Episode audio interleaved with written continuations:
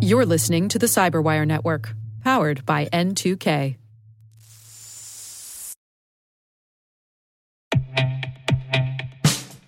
And now, a message from Cyberbit. Mastering cybersecurity is like mastering a sport. You build muscle memory through rigorous practice, then you train as a team to foster cohesion while operating under pressure. Like athletes, cybersecurity professionals thrive on hands on simulation. But traditional courses, certifications, and open source labs won't build you a winning team. You need Cyberbit. Cyberbit offers a hyper realistic simulation environment for your SOC, IR, and C suite to refine your skills, all using the market leading SIEMs, EDRs, firewalls, and WAFs they use every day.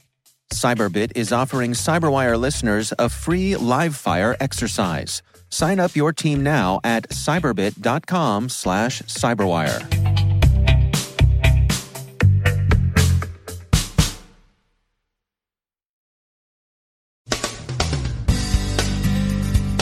Special Counsel Mueller secures an indictment of 12 Russian intelligence officers for hacking during the 2016 U.S. presidential elections. Ukraine finds VPN filter in a water treatment facility. Comment spam returns.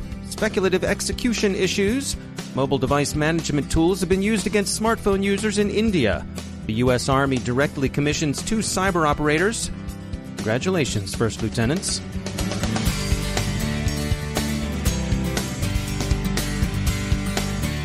From the Cyberwire studios at Data Tribe, I'm Dave Bittner with your Cyberwire summary for this lucky Friday, the 13th of July, 2018.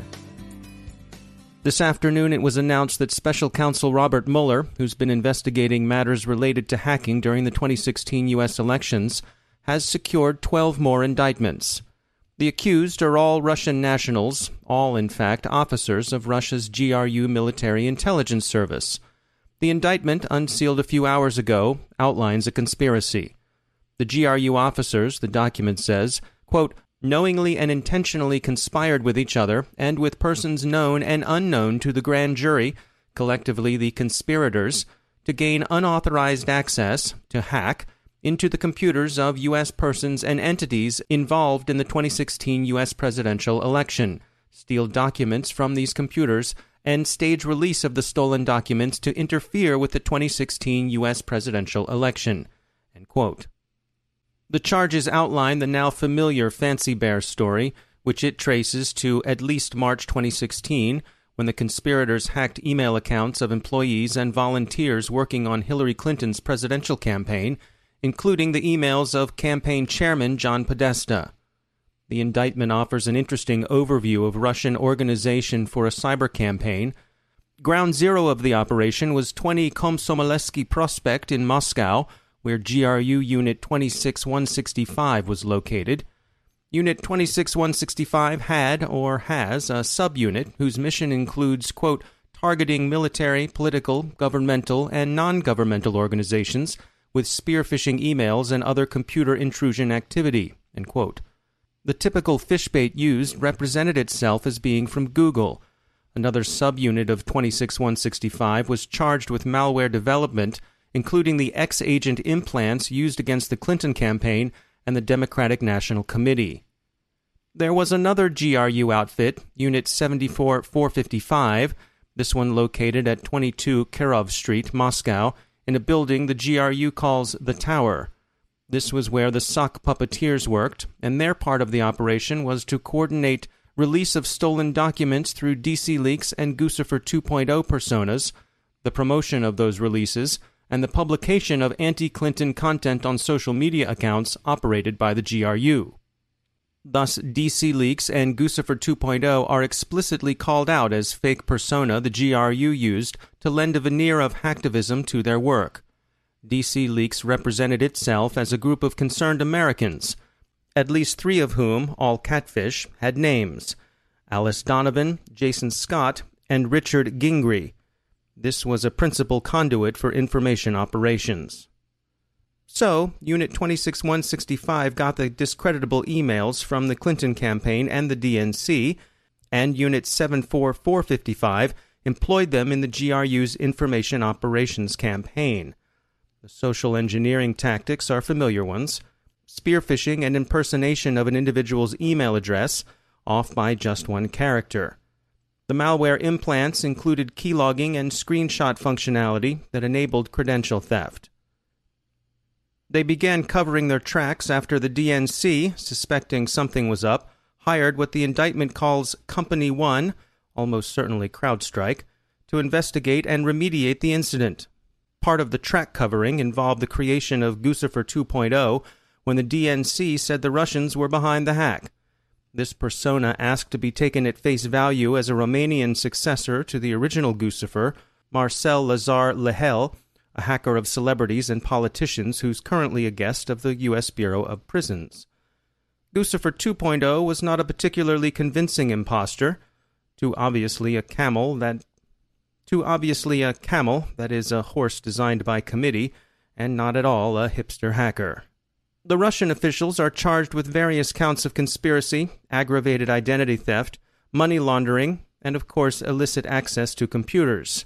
It is, of course, unlikely in the extreme that any of these GRU hoods will ever wind up in a Yankee courtroom but on the other hand, you never know. Someone might go to the Maldives on a honeymoon, or more likely a retirement vacation, there to be scooped up by local authorities and handed over to U.S. Marshals for extradition. One more question. So much for Fancy Bear, but is Cozy Bear feeling left out by all the attention her sister's getting? It's worth noting that NATO's meetings this week arrived at some resolutions committing to operations in cyberspace. The discussions were particularly direct in calling out hostile disinformation campaigns as a threat. Reports this week offer new details on probable Russian information operations directed against French and U.S. elections. And President Trump has said he intends to ask President Putin about Russian hacking during their upcoming summit. The indictment should render that particular conversation livelier. Ukrainian authorities say they've detected and stopped a VPN filter attack against a chemical plant engaged in chlorine distribution to water purification plants. Details are still emerging, and the investigation is in its early stages. VPN Filter is a modular attack platform that shares some features with Dark Energy, well adapted to information stealing. It's not clear whether or how the attack might have produced physical damage, but a cyber operation that touched water distribution would be alarming. Cisco's Talos Group has found a carefully constructed, highly targeted campaign against a small number of smartphone users in India. The hack is interesting because it uses a mobile device management system similar to those enterprises used for legitimate purposes in order to gain control of its victims' phones. Comment spam has resurfaced on WordPress blogs. The malicious comments direct the unwary to World Cup betting sites. Bloggers, click your comments with caution. Following revelation of the spawn of Spectre chip issues, Intel release notes on patches and mitigations for newly discovered speculative execution side channel vulnerabilities. Chrome's site isolation feature is offered as a mitigation for Spectre class bugs. Russia resumes its path toward internet autarky with its parallel internet set to reach significant initial milestones at the beginning of August. It may not make economic sense, but that's not the point. Observers say it's technically possible, but it wouldn't be the sort of thing you would attempt without a certain obsessiveness about controlling the flow of information. Australia has succeeded in excluding Huawei from an undersea communications cable that would serve the Solomon Islands and Papua New Guinea. The cable transits Australian territory and authorities in that country have been concerned about the security threat Huawei's participation might have posed. And finally, the U.S. Army, as planned, has issued its first two direct commissions into its new cyber branch. The officers enter as first lieutenants. Such direct commissions have been offered for some years to medical and legal professions. It's a sign of the times that the senior service is now looking for hacking chops the way it's traditionally looked for JDs, MDs, and RNs.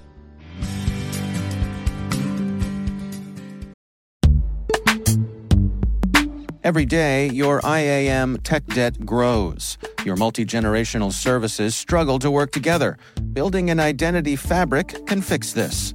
It makes all your identity tooling stronger and allows you to connect any app to any service you want to use with zero coding, zero maintenance, and zero app downtime. Strata's identity orchestration platform separates the identity logic from your applications so you can optimize existing IAM tools and manage them in a single control plane. Now, every vendor, standard, and architecture work together. In short, building your identity fabric means you can secure your non standard apps, keep your complex access policies, retire outdated IDPs, and modernize in record time. So build your fabric with Strata Identity and get rid of tech debt for good. Visit strata.io slash cyberwire, share your identity priorities, and receive a pair of AirPods Pro. Offer valid for organizations over 5,000 employees. Connect today at strata.io slash cyberwire.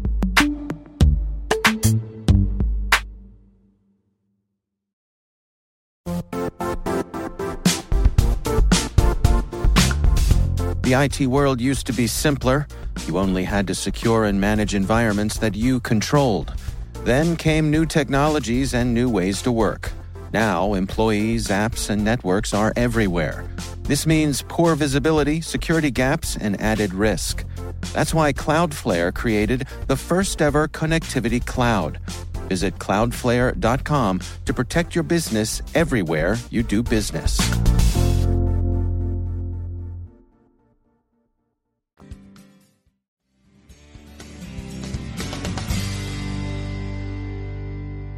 As you may have heard, California recently passed some sweeping new privacy laws.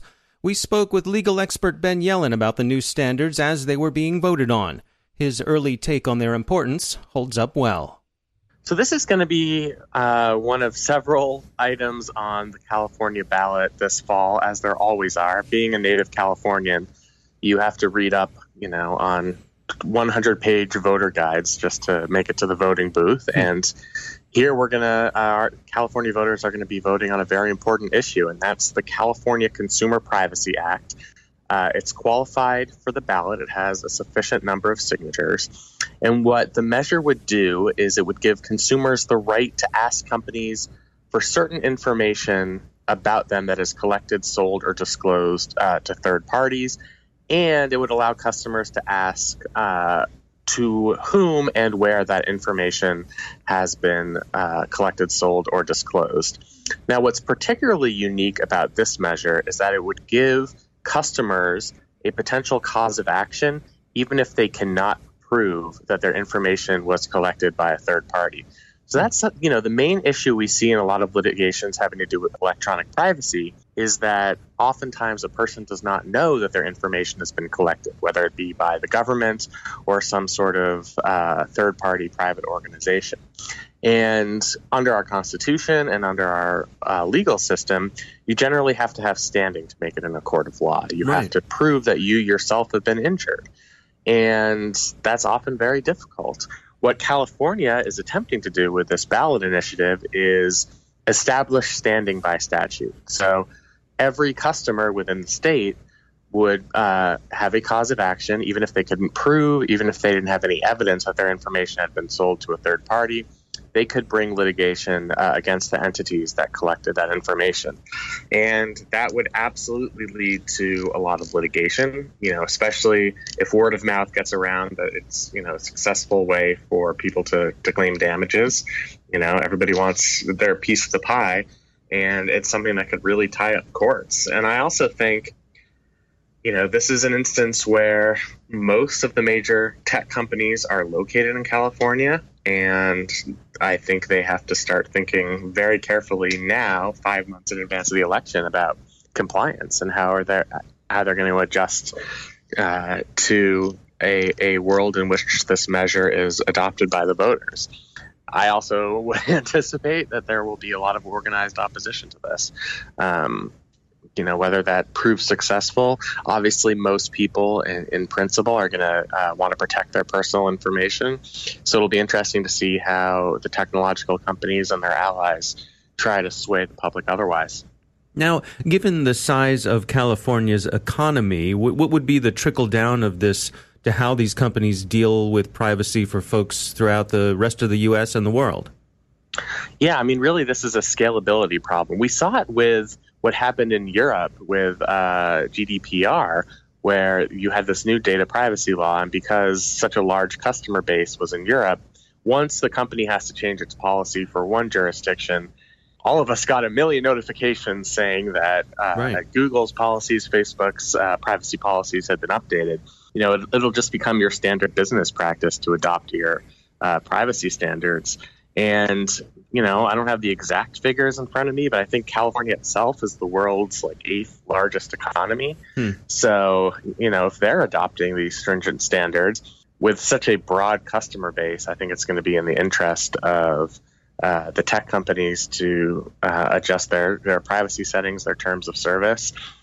They generally don't want to have 50 separate terms of service uh, arrangements with all 50 states in the United States. So, you know, they're going to try to come up with procedures and practices that comply with the most stringent standards. And if this measure were adopted, the, the most stringent standards would be in California. Hmm. All right. Well, we will keep an eye on it as always. Ben Yelin, thanks for joining us. Thank you.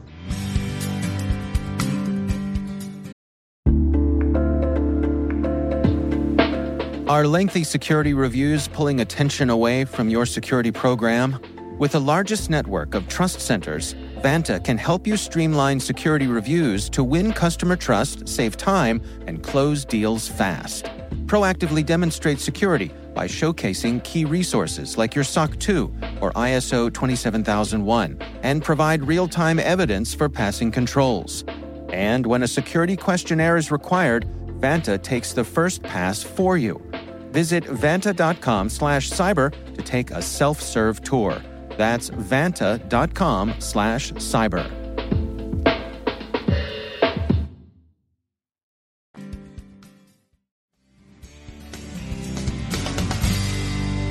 My guest today is Martin Hellman.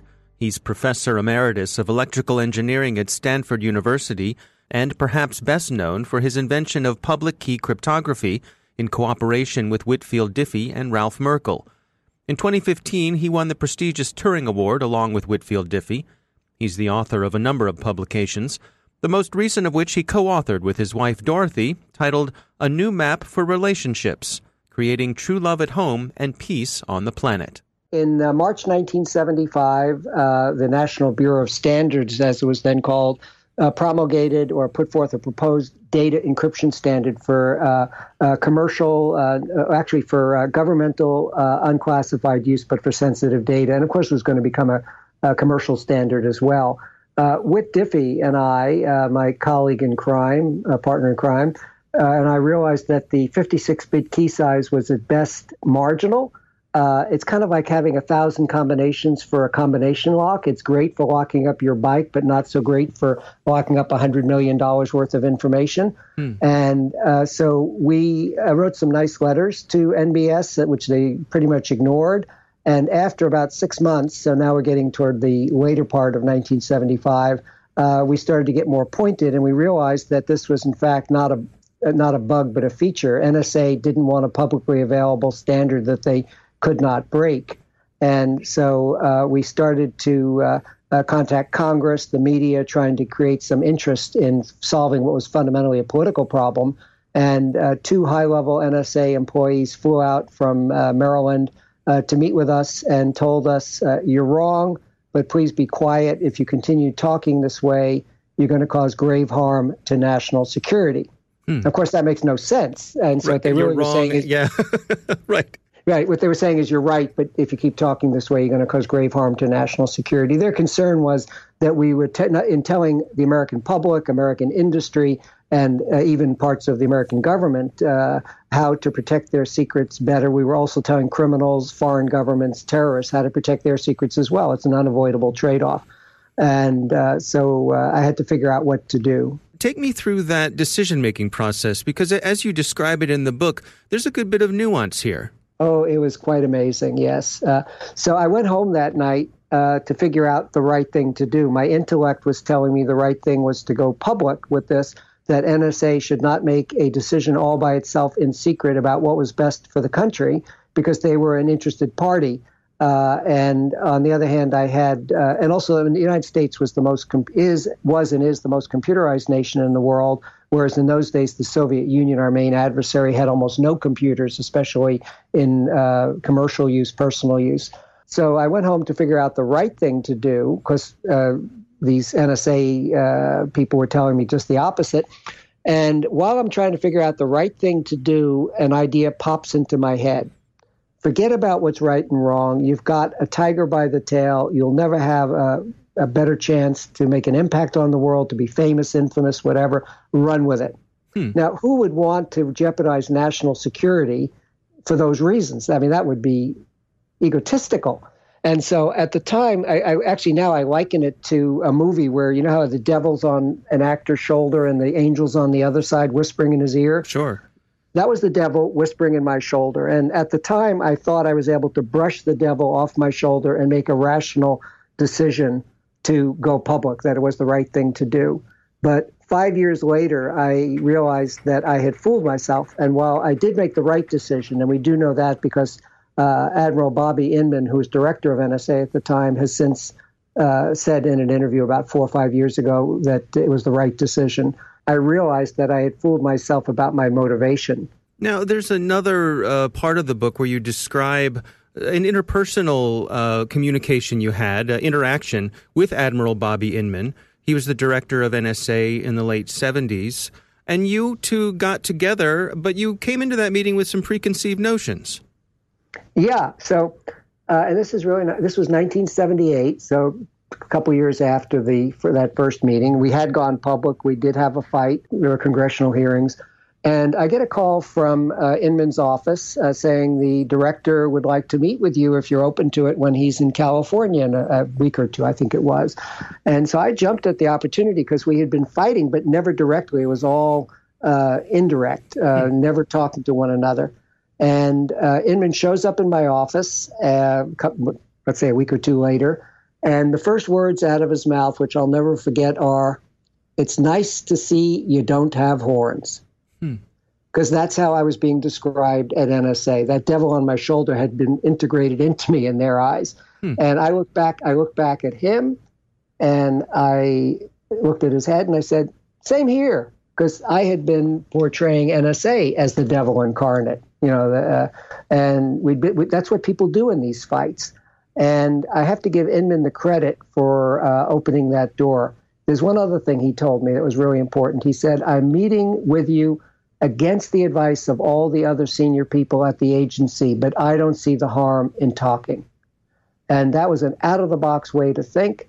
And it's one that I've since adopted uh, for other, for both because of that and for other reasons, primarily to save my marriage and to make my marriage better uh, asking more questions. Uh, my wife and I summarize it as get curious, not furious. So our initial meeting, uh, Inman's in mine, was very cautious, but out of that, we are now um, actually good friends. And uh, he signed a statement of support about uh, eight or 10 years ago uh, that I'd written up for work I was doing to uh, encourage a risk assessment of nuclear deterrence. How risky is it to depend on destroying the world in an effort to keep the peace. Uh, my own research leads me to believe it's horribly risky, uh, and I felt that the international scientific community should look at this in more detail. And uh, Admiral Inman was one of the key signers of that statement. Now, he wouldn't have signed it if he didn't agree, but he also wouldn't have signed it if he didn't trust me. Well, Marty, I have to say it was a real pleasure speaking with you. Um, thank you so much for taking the time. I, I really appreciate it. Like I said, it was a real honor and uh, a real pleasure to get to spend this time with you. Well, thank you, and thank you for reminding me of uh, a wonderful uh, period in my past life. That's Martin Hellman. His new book, co authored with his wife Dorothy, is A New Map for Relationships Creating True Love at Home and Peace on the Planet.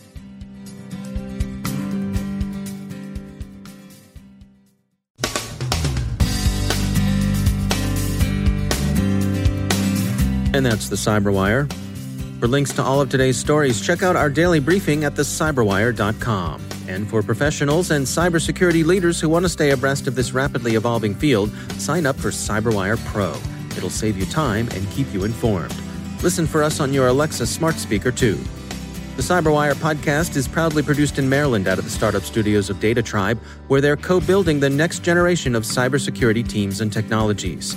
Our amazing Cyberwire team is Elliot Peltzman, Puru Prakash, Stefan Vaziri, Kelsey Bond, Tim Nodar, Joe Carrigan, Carole Theriault, Ben Yelin, Nick Veliky, Gina Johnson, Bennett Moe, Chris Russell, John Petrick, Jennifer Eiben, Rick Howard, Peter Kilpie, and I'm Dave Bittner. Thanks for listening. We'll see you back here tomorrow.